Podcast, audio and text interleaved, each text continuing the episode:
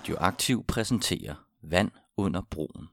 En podcast, hvor vi dykker ned i venstrefløjen og arbejderbevægelsens historie, for at belyse fortidens erfaringer, idéer og kampe.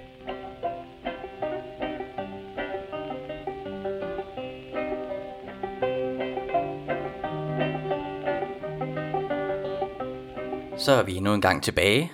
Vand under broen fortsætter ufortrødent sit maraton gennem venstrefløjens lange, men spændende historie. Øh, hvis du lytter til os nu, men endnu ikke har liket os på Facebook, eller følger os på SoundCloud, eller på din podcast-app, så skynd dig at gøre det, så bliver du notificeret, så snart vi sender næste gang.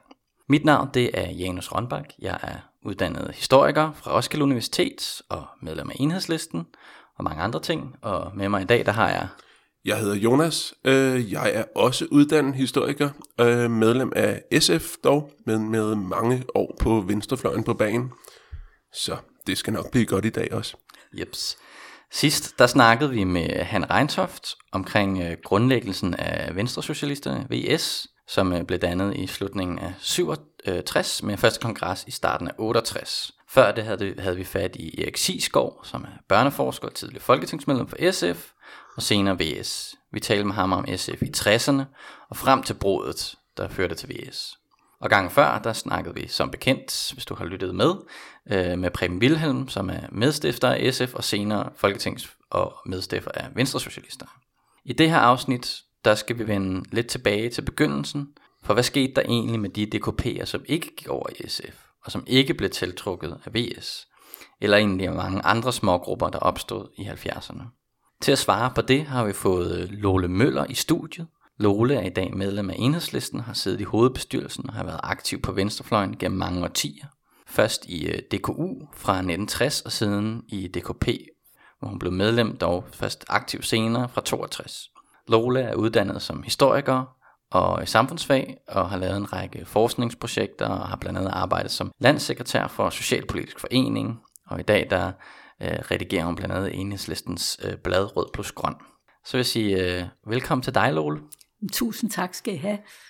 Jeg er meget glad for, at du vil øh, deltage. Øh, vores første spørgsmål, der vil vi lige øh, høre lidt om, om dig. Det er jo et øh, portrætprogram, kan man sige, så vi øh, dykker lidt ned i de forskellige mennesker, der har været med. Så, øh, så spørgsmålet er, Ja, øh, Lole, du kommer jo fra et øh, politisk engageret hjem, kan vi forstå. Kan du fortælle os lidt om det?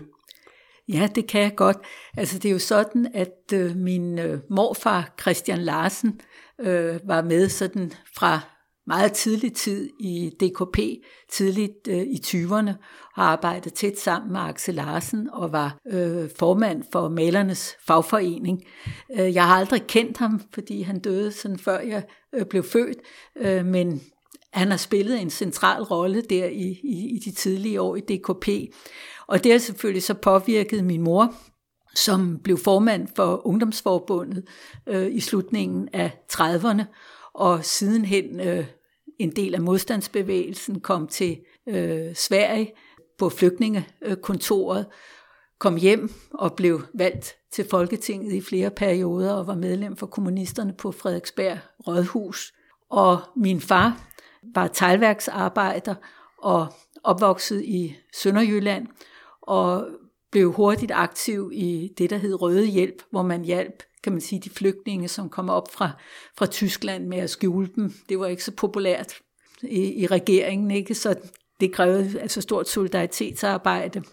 Og han tog så som frivillig til Spanien og kom hjem og blev aktiv i Ja, første kom siger, han kom hjem og blev, blev tillidsmand. Så i Spanien i, i borgerkrigen? I borgerkrigen, ja. ikke i, i 36, ikke? og kommer mm. så øh, hjem i 38 og kommer til København og træffer min, min mor, kommer, altså flytter fra Sønderjylland og bliver tillidsmand øh, på Holmen og medlem af, af her og flåde og går aktivt ind i modstandskampen også og bliver på et tidspunkt arresteret af Gestapo og bliver sendt til Frøslevlejren uh-huh. og derfra til øh, når en gammel koncentrationslejren.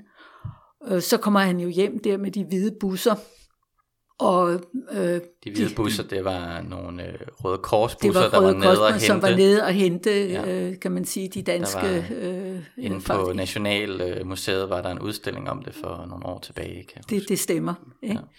Ja. Han kommer hjem og bliver fagligt aktiv igen og bliver faktisk valgt som formand for, for her og flåde. Øh, og det er han indtil 48, hvor kommunisterne tager magten i Tjekoslovakiet, og der var sådan en vældig socialdemokratisk øh, kampagne i den forbindelse mod kommunisterne. Der bliver han så væltet som formand, men så sker der det, at øh, altså han har jo haft tyfus og dysenteri, altså både koncentrationslejren og i Spanien, og øh, formodentlig er det det, der har udviklet sådan en alvorlig gigtledelse, så han kommer faktisk til at ligge invalideret fuldstændig fra 55 til han dør en gang i, i, i 67. Så man kan sige, på den måde var det jo et meget politisk hjem, jeg det må man øh, sige, voksede der... op i, og øh, jeg vil sige, som, som barn, øh, altså hvis jeg skal huske tilbage, øh, har jeg jo også mødt en masse mennesker, som var, var vældig politisk aktive, som er kommet i, i, mit, øh, i mit hjem. Så der er en vis rød tråd. Ja, det, kan, det må man sige. Altså, du har jo nærmest bogstaveligt fået det øh, politiske arbejde ind med modermælken. Øhm, så vi tænkte på, om øh, du kunne fortælle lidt nærmere om dine forældres tid i, i DKP, om der er noget, du kan huske der, og måske særligt i forhold til vores programserie her om øh, i tiden omkring øh, brudet, hvor SF bliver dannet i slutningen af 50'erne. Ja, altså man må sige, at øh, altså selvfølgelig øh, har det været Altså de der, det har været voldsomme begivenheder under den kolde krig, og øh, selvfølgelig har det altså husker jeg jo også diskussionerne om, når kommunisterne blev angrebet, ikke for deres forhold til, til Sovjetunionen, at det ikke var et dansk øh, parti, men det var en aflægger af, af, af Sovjetunionen, og, og det var jo ganske voldsomt, det man oplevede. Og jeg, jeg husker jo selvfølgelig, at det også har præget stemningen øh, i mit hjem, altså når det gik allerhårdest til. Altså, BT øh, havde en, en kæmpe forside, for eksempel, da kommunisterne tager magten i Tjekoslovakiet i 48. Mm. Ikke? Altså der ringer der en BT-journalist til min mor sådan tidlig om morgenen, ikke? og mm. siger, at vi har hørt, at sådan og sådan, der er sket det øh, i, i Tjekoslovakiet.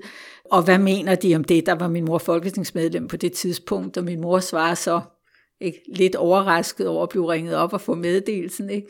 Der er vel ikke andet at sige, end de var helvedes stærke. Og det blev faktisk et tilnavn, som hun fik. Ikke den mm. helvedes stærke Alvilda. Ikke? Okay. Hvad med splittet øh, til SF? Hvordan, hvordan stod dine forældre omkring det? Hvad, hvad var egentlig begrundelsen for, eller hvad var diskussionen i partiet omkring at blive, omkring at melde sig ud? Og, jo, hvorfor, altså, og hvorfor valgte de at blive i partiet? Ja, altså jeg vil sige, at øh, altså det, diskussionen vel altså dybest set handlede om, var om, hvordan man kunne få lagt afstand til forbindelsen til Sovjetunionen. Det var vel det, debatten i partiet drejede sig om på det ja. tidspunkt. Ja. Altså fordi der jo skete det, at øh, partiet jo arbejdede under danske forhold som et dansk parti med danske problemstillinger. Og også når man havde fremgang der, blev partiet øh, selvfølgelig påvirket af, opfattelsen af, at det sådan var et lydkammer for Sovjetunionen. Ikke? Altså, der var jo for eksempel øh, store arbejdsnedlæggelser, en vældig opblomstring i arbejderbevægelsen i 56. Og det ja, der havde slået, DKP havde en tillidsmandsring. Ja, øh. ja og, og spillede en, det faglige arbejde spillede en kolossal stor rolle. Ja. Og så kommer, kan man sige, hele øh, altså diskussionen om, hvad er det, der sker, da Sovjetunionen griber ind i Ungarn på det der tidspunkt. Og, og det var jo ganske voldsomt, altså Land og Folks Hus blev jo, øh, der var jo kæmpe demonstrationer udenfor, og folk kunne ikke komme ud og så videre, så det var meget, meget dramatisk. Ikke? Men, men øh, altså dybest set vil jeg mene, at debatten drejede sig om, hvordan man fik løsgjort sig for Sovjetunionen, og ikke blev, kan man sige, forbundet med det Sovjetunionen så stod for. Og den, den, altså, den debat, man så havde i partiet, drejede altså, jeg vil sige, at det, der er kommet frem sidenhen, der drejede det sig meget om, at man skulle vælge en vej, ligesom det jugoslaviske parti valgte, og Danmark skulle afrustes. Det var de to punkter, øh, som, som jeg tænker, at man også diskuterede, men, men jeg mener i virkeligheden, det var afledningspunkter for det andet, altså at det var den ønsket om at få, få, få, få brudt kan man sige, forbindelsen til, til Sovjetunionen. SF prøver at øh, forklare deres virke med, at de gerne i de tidlige år med øh, især en afrustningsprofil, men også øh, en øh, følge den tredje vej, eller hvad man kan sige med, Ja. øh, som Jugoslavien Ja. stod uden for Ja. allianceforhold i den Ja. kolde krig. Ja. Men altså, du blev jo som medlem her af DKU i 1960. Ja. Man kan jo sige mange... Danmarks kommunistiske ungdom først Ja. i første Mm, omgang, ja. og så senere Ja. DKP. Ja, og man kan jo sige, at mange af dem, der har lavet det nye parti, SF på det her tidspunkt, har øh, været kom blandt de yngre medlemmer af DKP. Der er i hvert fald nogle unge mennesker, der har en, der får en fremtrædende profil i det nye parti. Var det Der er ikke mange mere, unge mennesker, som heller ikke har været aktive før, som vælger at gå ind i SF. var det ikke, øh, var det ikke et mere spændende projekt? Som, Så øh, kan man et så sige, at i medlem? 1960 er det jo alt sammen i sin vorden, og har jo slet ikke foldet sig ud endnu som, som SF. Og jeg vil sige, det der øh, altså gør, at, øh, øh, altså, at jeg bliver politisk aktiv, er jo i virkeligheden det, der sker omkring atomkampagnen. Det er så også det, der sker med de nationale befrielsesbevægelser. Øh, altså, der er et vældigt opbrud øh, på det tidspunkt, øh, og solidaritet med Sydafrika, som var noget af det allerførste, som, som jeg var med øh, til. Øh, og DKU var jo stadig på det der tidspunkt øh, jo altså meget velorganiseret, hvad man ikke kan påstå endnu, at den der bevægelse, der var omkring SF, at den var. Nej, det er også vores, øh, vores indtryk, at det, at det var en bevægelse, der ligesom blev lavet, mens den blev lavet. Jamen, helt bestemt, ikke? Helt bestemt. Den her afrustningsbevægelse, hvad var det? Kan du komme lidt ind på den? Jamen, altså, atomkampagnen, Ja. ja. kan man sige, var jo øh, altså den kolde krig og den evige oprustning øh, og atombombesprængninger på hver sin side, ikke? og den ene bombe, der skulle være større end den anden, var jo frygteligt øh, angstprovokerende, øh, provokerende, ikke? og man måtte gøre et eller andet for at, at stoppe den der øh, våbenspiral. Øh, og derfor i det hele taget at komme fra 50'erne, som på mange måder altså var et, et, et, øh, mærkeligt øh, årti, altså meget, meget småborgerligt, ikke? og stadigvæk altså også præget af, af sådan efterkrigstid øh, endnu, og smalhals, og så betød det fantastisk meget, ikke? at der pludselig kom noget røre at nogle mennesker, gik ud på gaden og sagde fra ikke for nogle ting. Og hvis man var ung på det tidspunkt, så måtte man være der og gå med. Kan du så øh, beskrive din øh, tid i Danmarks kommunistiske ungdom? Hvad, vi hørte noget med, at du blandt andet har været i øh, Sovjetunionen sammen med en masse unge venstreorienterede fra hele verden. Ja, altså, øh, ja, vi havde jo mulighed for at, at, at sende øh, nogen på, på skolingsophold øh, i Moskva, og det synes jeg lød spændende. Sikkert også, fordi jeg var præget hjemmefra. Jeg har haft en far, der var afsted i 1928, og min mor var afsted i 1935. Så kendte jeg selvfølgelig, jeg tænkte, synes, det var en vældig chance. Ikke? Blive student, få en pause, komme ud og opleve øh, noget andet. Så Et såkaldt fjumreår, for at bruge du kan, nutidens tro, termer. du kan tro, det var et fjumreår. Det var det. Men det var jo en fantastisk chance, altså dels for at lære en helt anden kultur øh, at kende, og så øh, komme sammen med, altså der var 800 andre unge på Komsomolskolen på det der tidspunkt, som kom fra Latinamerika, fra Afrika, som repræsentant for de nye øh, nationale befrielsesbevægelser fra Vietnam. Altså man kom jo også tændt på, kan man sige, nogle politiske brydninger og bevægelser for, for den øvrige jordklode. Det var, det var spændende tider. Og så altså, var det jo så også en, en chance for at altså, simpelthen have et studie i marxisme, fordi det var jo også det, det var. Så bliver du øh, sidenhen i øh, 1962, der melder du dig ind i øh, DKP, Ja, øh, moderpartiet for Ja. DKU her. Det er jo, øh, hvorfor vælger du det lige på det tidspunkt? Eller fortsatte du med at være aktiv i DKU efter ja det? altså, altså øh, ja, altså fortsætter jo, jeg melder mig ind. Jeg tror faktisk, jeg meldte mig ind. Jeg kom jo til Moskva i 62, i perioden 62-63. Og jeg tror, at jeg har tænkt, at det var fornuftigt at melde sig ind i partiet. Forud for, at jeg rejste derover. Men øh, hvordan var miljøet ellers i øh, DKU? Altså var det, øh, var det noget med, at man tog, ordre, for, tog imod ordre fra moderpartiet, eller øh, kunne man også selv komme ud og lave noget politik? Det kunne man da i den grad. Altså, Altså jeg vil sige det hele taget, altså en forestillingen om, at øh, der klappede man hælene sammen, og så gjorde man kun, hvad moderpartiet øh, gjorde, er jo ikke en, en øh, rigtig fortælling. Men selvfølgelig var der politiske uenigheder. Jeg vil sige, jeg mærkede det især på den måde, at øh, fordi splittelsen havde været der, og den ramte jo dybt ned, der var jo også mennesker med lange personlige venskaber, som gik i stykker på grund af de der politiske uenigheder. Og på det der tidspunkt talte man sådan meget om, at nu skulle man ikke forlade tanken om, at det var nødvendigt med grundlæggende samfundsforandringer. Det var vigtigt at holde fast i. Og der så man vel på mange måder SF som sådan, ah, nu den tredje vej, ikke? og at man i virkeligheden opgav det, at man ønskede fundamentale samfundsforandringer. Så det havde man selvfølgelig en, altså en diskussion om, og hvor jeg vil sige, at øh, jeg mærkede det måske mest på den måde, at øh, man var nervøse for, at man blev inspireret til også at opgive tanken om egentlig grundlæggende samfundsforandringer, ikke? Som man dengang sagde, revisionisterne, ikke? Mm. Og det havde vi selvfølgelig en debat om. Og, og hvor jeg var sige, altså som ung, havde man jo alligevel ikke oplevet den splittelse helt på samme måde.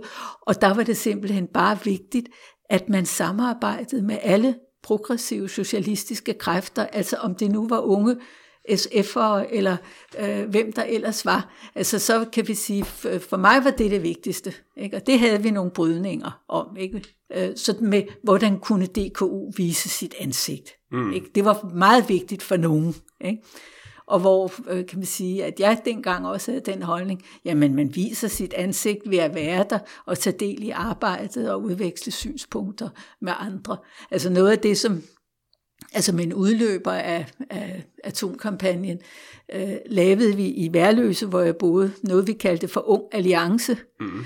Det var egentlig i begyndelsen tænkt som en lokalafdeling af atomkampagne, men så blev vi enige om, jamen for pokker, vi havde jo også flyvestationen der i, i Værløse, og det kunne man da godt lave noget med sådan militærhistorien der, og øh, så var der jo øvrigt, altså begyndte kampagnen jo for, for fællesmarkedet, ikke for EEC, så der lavede vi møder, ikke, hvor vi fik øh, belyst øh, det. Så det var blevet sådan en bredere bevægelse, ikke? men hvor det, jeg synes virkelig, det var vigtigt, det der, at der var bredde i arbejdet.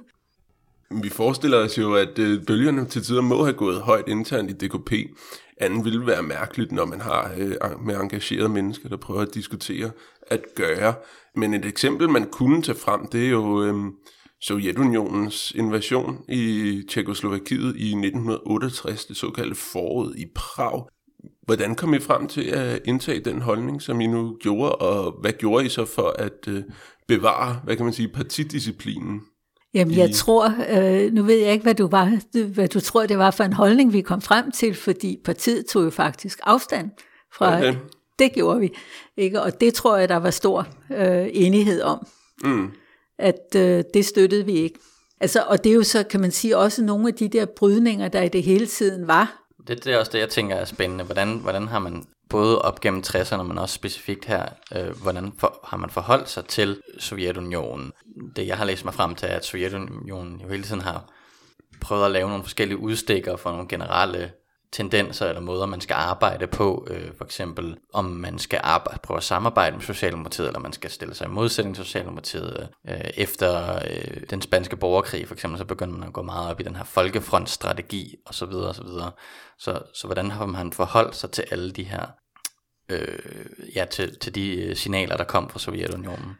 Om der skal man jo huske, at øh, da partiet bliver dannet, bliver man jo dannet som en sektion af kommentaren af den kommunistiske internationale. Altså hvor øh, kommunisterne, øh, bolsjevikerne, altså gennemfører revolutionen øh, i Sovjetunionen. Og der er jo så der i 1917, ovenpå den første verdenskrig, også en vældig opblomstring af de revolutionære kræfter. Ikke? Altså man får rådsrepublik i, i Ungarn, sågar på, på, på, Als. På Als ja, ikke? Det, altså, det er en sjov historie, som vi skal have undersøgt på et tidspunkt. Ja, som, som der, der er jo så sådan en, en øh, selvfølgelig en revolutionær bølge, ikke? Man ser muligheden for, at uh, der nu kan komme nogle fundamentale forandringer. Og på det her tidspunkt sker der selvfølgelig det, at det, altså den bølge æbber jo ud. Ikke?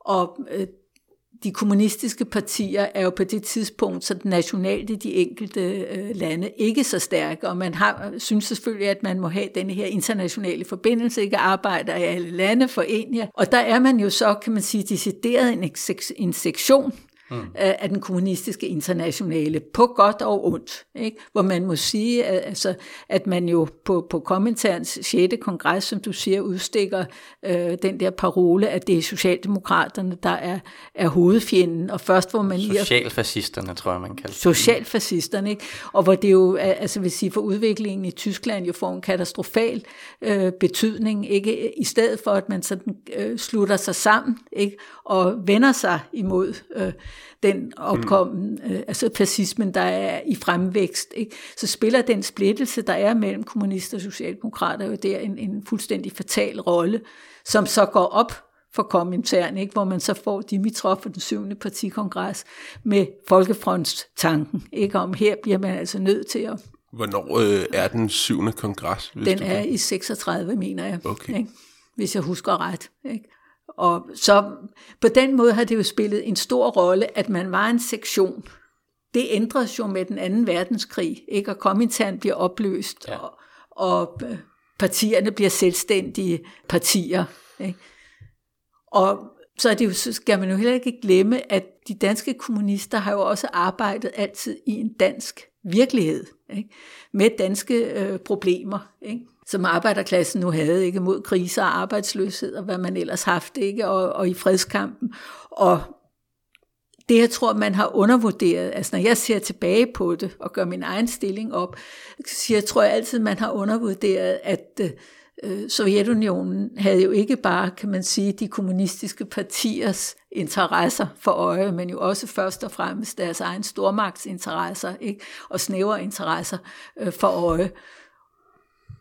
Og det har da selvfølgelig været, været, altså jeg vil sige, vigtigt at få gjort op med den mm. sondring. Ja, altså jeg tænker også på øh, for eksempel, øh, hvis man kigger på, på DKP's udvikling, så er det meget interessant, at, at der flere gange, så står øh, for eksempel, som vi snakkede om med den her tillidsmandring og faglige konflikter i 56, tror jeg det var, ikke? At, jo. Altså, øh, så kommer der en invasion af Ungarn, og så falder det på gulvet. Øh, der er også før 2. verdenskrig, øhm, så, så går det bedre og bedre for DKP i løbet af, af 30'erne. Men så laver Sovjetunionen øh, den her øh, kendte øh, pagt med, med Tyskland om en ikke-angrebspagt. Øh, og vi skal ikke begive os ind på, hvorfor de gjorde det osv., men det gjorde også, at man blev meget, meget upopulær i, i Danmark. Så der, der, har ligesom, der er sådan et, et, hele tiden et forhold mellem, mellem det her som du selv siger, geopolitiske magtspil, som man så skal navigere i, og det har tit gjort det svært for DKP. Har absolut gjort det, ja. det svært. Ikke? Ja. Og så er det klart, at øh, den kan man sige, interne udvikling i Sovjetunionen, der også øh, kan man sige, skaber forklaringsproblemer. Ikke? Fordi altså, det er jo noget, en tilsnigelse at sige, at men alle DKP'er, de var stalinister, og de ville have det, ligesom Stalin ville have det. Altså godt nok en lidt forenklet forklaring, ikke? fordi øh, jeg vil sige, at det kommunister er jo ikke drevet af øh, en, en kamp for, for, for, for gulag og for at arrestere, ah, kan man sige, øh, andre folk. Ikke? Øh, altså meningsmodstandere og hvad ved jeg. Altså man, man har jo været drevet af et håb om, at der var der altså nogen, som søgte et brud med det kapitalistiske system. Og man har jo lagt utrolig mange forhåbninger i, at det så kunne lade sig gøre, og at man så fik gjort op med, med det, der skulle gøres op med. Altså, øh, jeg vil sige sådan, hvis man skal trække en, en lærer, altså det er jo fantastisk vigtigt, øh, at, at man kan jo ikke forestille sig, at der er et enkelt parti, som sådan ligesom, kan man sige, styrer alle altså kvindebevægelser, fagbevægelser, ikke? At, som, som en enerådens størrelse, fordi et hvilket som helst samfund vil der jo være modsætninger. Og de skal komme til udtryk, ikke? og der mm. må være en eller anden diskussion om, hvordan man, man løser det. Ikke? Det må være en fantastisk vigtig lære, ikke? at det må aldrig nogensinde ske.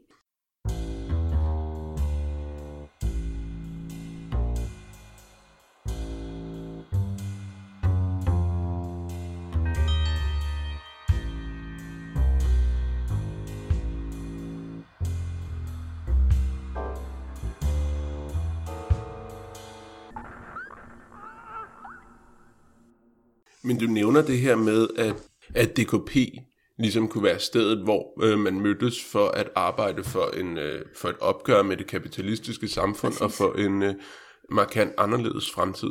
Det er der jo nok også andre bevægelser og partier, der vil mene, at de gjorde. Og et eksempel, det er jo så VS, der kommer frem her i 67 stykker.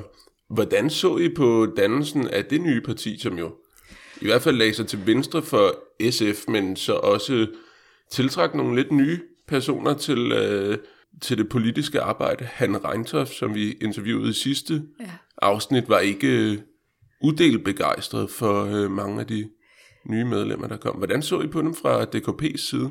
Jamen, jeg vil sige, at jeg, altså, at jeg bedømte det jo mere som, at det var et positivt skridt. Ikke? Og det hang jo øh, sammen med, altså, at det, at man gør op med, med, med, med dyrtidsportionerne, ikke? At, øh, og vel også med, med illusionerne om, øh, hvor langt man kunne komme i samarbejdet med, med Socialdemokraterne. Ikke? Altså Hækkerup, der jo så øh, siger ikke, at I skal lære at komme ikke under ansvarets øh, å, som han siger mm, til... Magtens, magtens å. Magtens å. Ja, nu ikke? snakker vi omkring øh, SSF og arbejderflertallet og sådan noget, ikke?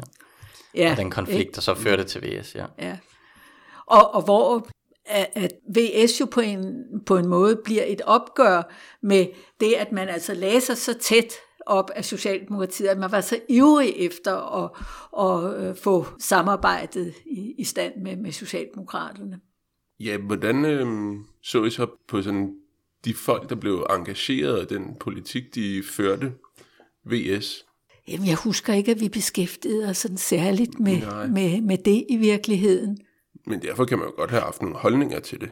Ja, men, men det var jo nogle andre brydninger på det der tidspunkt. Ikke? Altså, der, hvor jeg selv var aktiv, var jo i Vietnam-bevægelsen, ikke? hvor man mødte folk. Altså de der altså, parlamentariske uenigheder, personlige uenigheder, øh, som karakteriserede noget, nogle af, af de der opbrud. Altså husker jeg ikke, altså det optog ikke mig særligt. Nej, nej. Vi tænker måske på nogle, øh, på nogle andre kampe med noget, hvor VS'erne i hvert fald selv mente, at de var en, øh, at de stod i kontrast til den, til den anden venstrefløj ville være på områder som kulturpolitik, som lige pludselig kom op i tiden, miljøpolitik. Jamen, når I spørger om det med, med VS, så min erfaring var jo øh, lidt en skuffelse, fordi da hele modstanden mod indmeldelse i fællesmarkedet øh, løber af stablen, hvor øh, vi som DKP'er var engageret i, i folkebevægelsen dengang, der var jeg på Christianshavn, og vi gjorde en stor indsats for at samle alt, hvad der kunne kryve og gå i den modstand, og fik god kontakt til nogle socialdemokrater, til SF, og til retsforbundet, og så belejrede vi faktisk de lokale VS'er for at sige, kom nu og vær med her, det er en, det er en vigtig kamp. Men det ville de simpelthen ikke, fordi at øh, de engagerede sig i det, de kaldte for Rødt Europagrupper, altså det her altså nationalistiske projekt, som de betragtede folkebevægelsens arbejde for, det ville de simpelthen ikke engagere sig i. Og det var en rigtig stor skuffelse.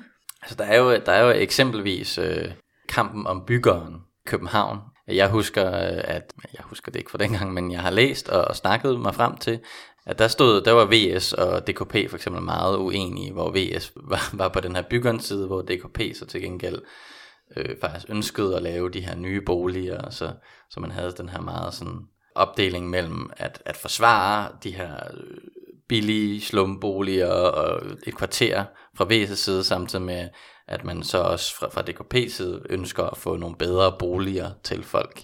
Så der har også været, været nogle, nogle skæld der i, i bevægelserne. Men, øh, men hvad så med, øh, hvad med mange af de her mindre grupper, der var? Altså for eksempel maoisterne. Har der, har der været nogle, nogle brydninger omkring det? Jo, men det var der jo, altså der var øh, altså nogen, som, som også gik ud fra DKP på det der tidspunkt, og det er rigtigt i boligpolitikken og i saneringspolitikken var der jo øh, bestemt uenighed ikke, om, hvordan man skulle takle det. Øh, og hvis jeg ser tilbage på det, vil jeg sige, at øh, man også på Nørrebro, hvor byggeren jo lå, havde det været rigtig vigtigt, at man havde haft en mere beboerstyret øh, saneringspolitik, som man fik sidenhen på, på Vesterbro. Jeg boede selv på Nørrebro på det tidspunkt, og der var jo så også altså en, en det, at der er, at beboerne ikke blev inddraget i beslutningerne. Og, og det er jo dramatisk, at folk øh, pludselig bliver flyttet ud for deres bolig, altså ud til Ishøj eller Brøndby mm. eller hvad det var. Ikke? Altså kommer til at virke vældig hårdhændet på den ene side. På den anden side altså var der jo også en, en, en, en vis øh, skønmaleri af, hvor, hvor skønt det var med nogle af de der øh, saneringsboliger. Øh, ikke? Men så var det jo også øh, altså en, kan man sige, den der socialdemokratiske vejdekamps øh, politik, øh, som virkelig altså blæste på, hvad, hvad de lokale beboere manglede. Men det er klart, at DKP på det der tidspunkt jo synes, at det var vigtigt også at få fornyet boligmassen der taler vi om uh, Egon Weidekamp. Egon Weidekamp, ja. Som Tidligere var socialdemokratisk overborgmester ja. i København. Så uh, altså, hvis man skal se, der har ikke været sådan uh, decideret kampe, men har der måske været, uh, har måske været samarbejde med nogle af de her uh, lidt med nutidens øje, øje lidt specielle grupper på venstrefløjen op i 70'erne de her små maoistiske grupper, der Der, der sker jo det, altså op. at uh, B, DKP får sit et fornyet gennembrud mm. øh, efter hele kampen om, omkring indmeldelse i øh, fællesmarkedet. Ikke? Mm. Øh, og, ja, på det her tidspunkt, hvor der både VS opstår, og der kommer mange små grupper til, der stiger både i medlemstallet, stemmetal og Absolut. kommer i Folketinget igen, og øh, land og folk øh, bliver vokser større, som er DKP's blad på det tidspunkt.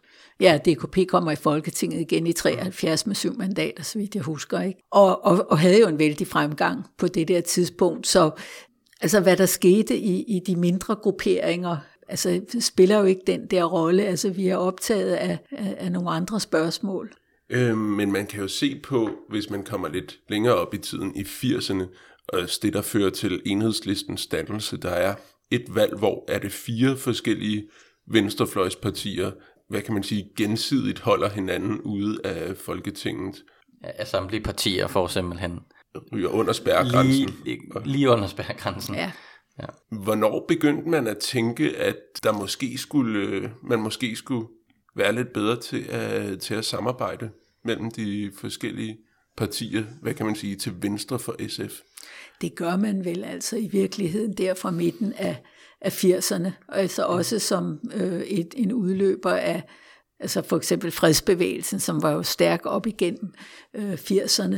Og så selvfølgelig fordi, at i det her land, hvis man ikke har en eller anden form for parlamentarisk repræsentation, så bliver man fuldstændig usynlig. Altså så på den måde spiller parlamentarisk repræsentation en rigtig stor mm. øh, rolle. Øh, og altså der tror jeg jo, at øh, vi, vi hver for sig ligesom har indset, at øh, altså var vores kan man sige, indbyrdes modsætninger øh, så stærke, at man ikke skulle kunne, kunne snakke sammen. Ikke? Og det er klart, det var der så ikke enighed om. Altså det, I DKP førte det jo til, at man blev splittet op i, i, i flere forskellige grupperinger, men vi var nogen, som var helt overbevist om, at øh, vi blev nødt til at sætte os sammen og overvinde, kan man sige, mistænksomhed, eller altså man tillagde hinanden, hinanden motiver, som man ikke havde. Ikke? Altså ligesom at sige, at øh, øh, vi vil et, et, et grundlæggende andet samfund. Det vi i hvert tilfælde enige om. Må ikke vi kan blive enige om også at finde en vej til det. Men hvis man øh, så kan se på, øh, det fører så til enhedslisten, hvor du har været aktiv gennem årene. Hvornår begyndte du at blive aktiv i Ja, men jeg var med fra den, fra dag et. Fra dag et. Yes. Jeg har oven i købet medlemsnummer 11. Medlemsnummer 11? Ja. Øh, men øh, ser du det som øh, en naturlig fortsættelse af din, øh, af din tid i DKP? Det gør jeg faktisk. Altså jeg vil sige, at det, det at det lykkedes at etablere øh, enhedslisten, anser jeg for en stor succes og en rigtig vigtig øh, sejr også for at overvinde øh, altså forskellige modsætninger på, på, på venstrefløjen. Fordi det, der var interessant øh, at opdage, var jo, at øh, når man, vi skulle blive enige om program, og man skulle blive enige om, om valggrundlag, og det havde man så selvfølgelig forskellige diskussioner om. Det man så kunne se, var jo, at fuldstændig på tværs af tidligere partitilhørsforhold, så lyttede man til hinanden, ikke? og man stemte faktisk med dem, man var enige med, uanset altså, hvad var baggrunden? Kom man fra mm. VS eller udenfor? Hvor, hvor pokker kom man fra? For SAP, det spillede ingen rolle, vel? Altså, og at det lykkedes for os, øh, anser jeg for en stor succes. Er der, er der noget, en, en lærer, man ligesom kan, kan drage af det i dag, tænker jeg, i forhold til, hvis vi, vi sammenligner i dag, og, og det er enhedslisten opstået med, med 70'erne, hvor der jo var Øh, et hav af små grupper, som alle sammen mente, at de havde den rette vej, og så videre. Ikke? Både VS, SF, DKP og alle de her små grupper. Ser, ser du, hvad, hvad er den største forskel på venstrefløjen i dag i forhold til dengang, og, og, og hvad kan vi ligesom lære af det? Det er jo Altså man kan jo ikke forestille sig grundlæggende samfundsforandringer, medmindre man vinder et stort befolkningsflertal for det. Ikke de skal ønske det.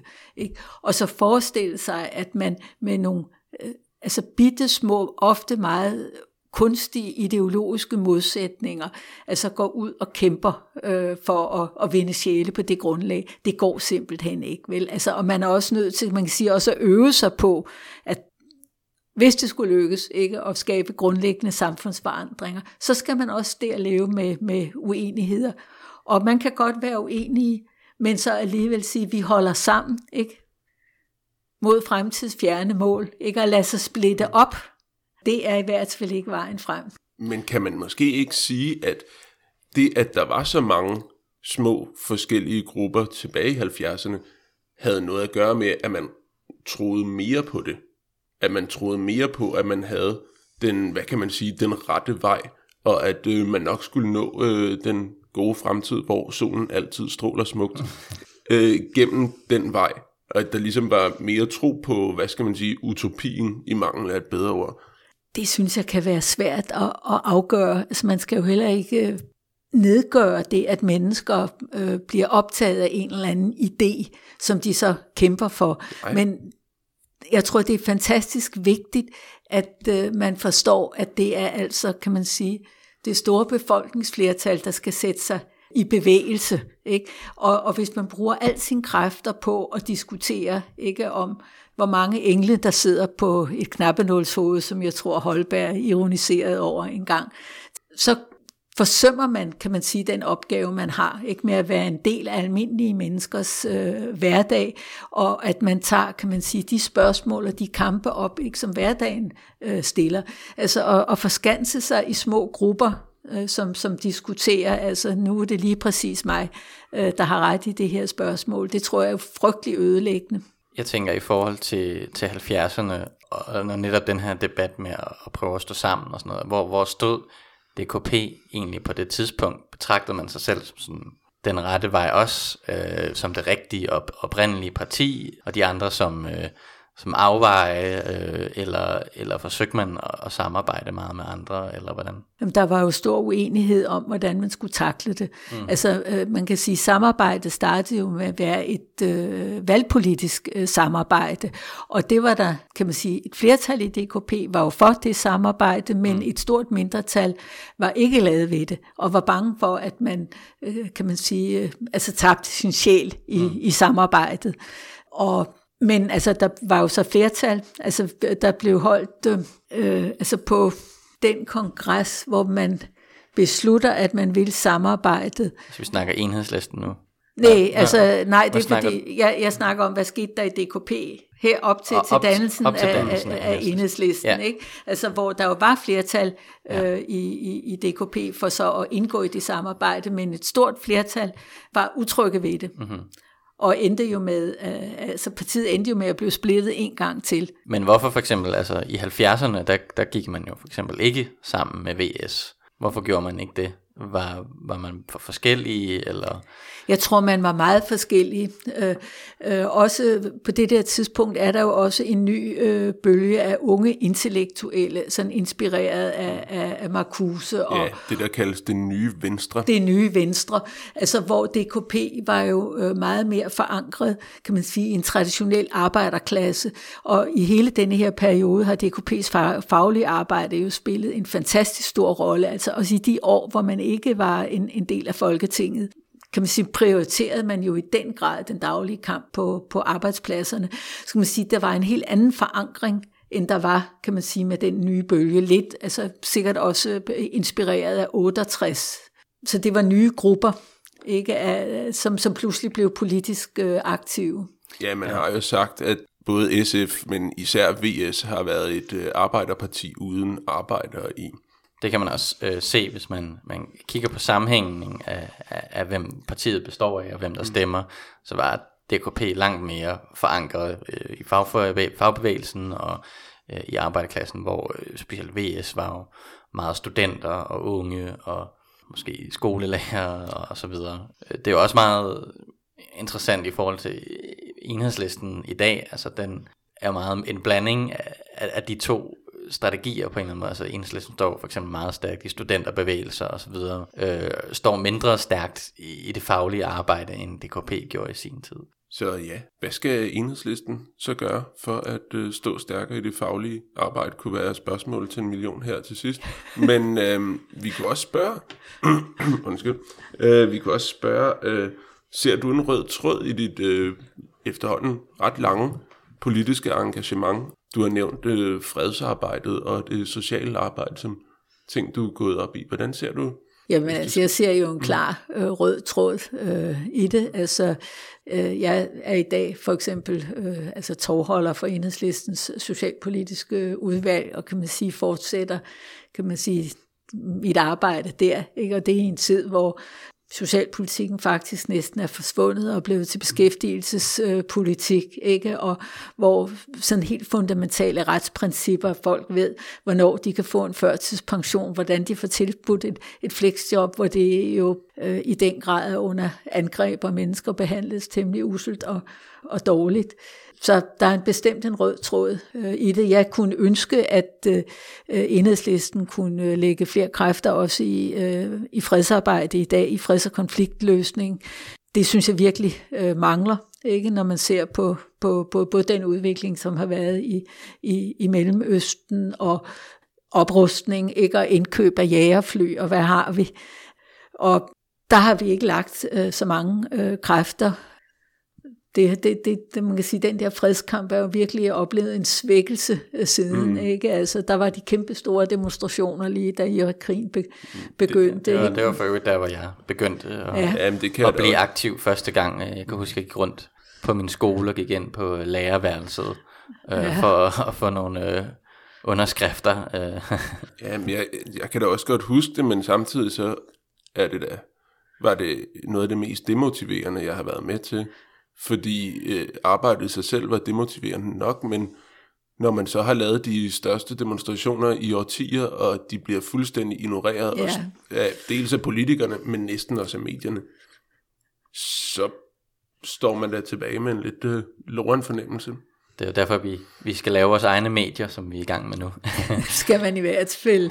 Ikke? Øhm, Nej, altså, men jeg tænker også lige i forhold til, ja. til det, øh, altså det her socialpolitiske ja. fokus, er der nogle bestemte oplevelser, du har haft, som, som du tænker, der gør, at det lige er at det fokus, der, der har været den røde tråd i dit politiske virke? At det er jo mere, fordi det er blevet sådan ved en, en tilfældighed. Ikke? Altså selvfølgelig, min mor var socialpolitisk ordfører, da hun i sin tid sad i Folketinget for DKP. Ikke? Ja. Så på den måde, kan man sige, har jeg jo også fået det ind med modermælken, at de der diskussioner altid har været der, ikke? Og at mange mennesker opsøgte os dengang for at få hjælp og råd, ikke? Og Også dengang kom i klemme i det øh, sociale system, så det er ikke så underligt, at det er endt der.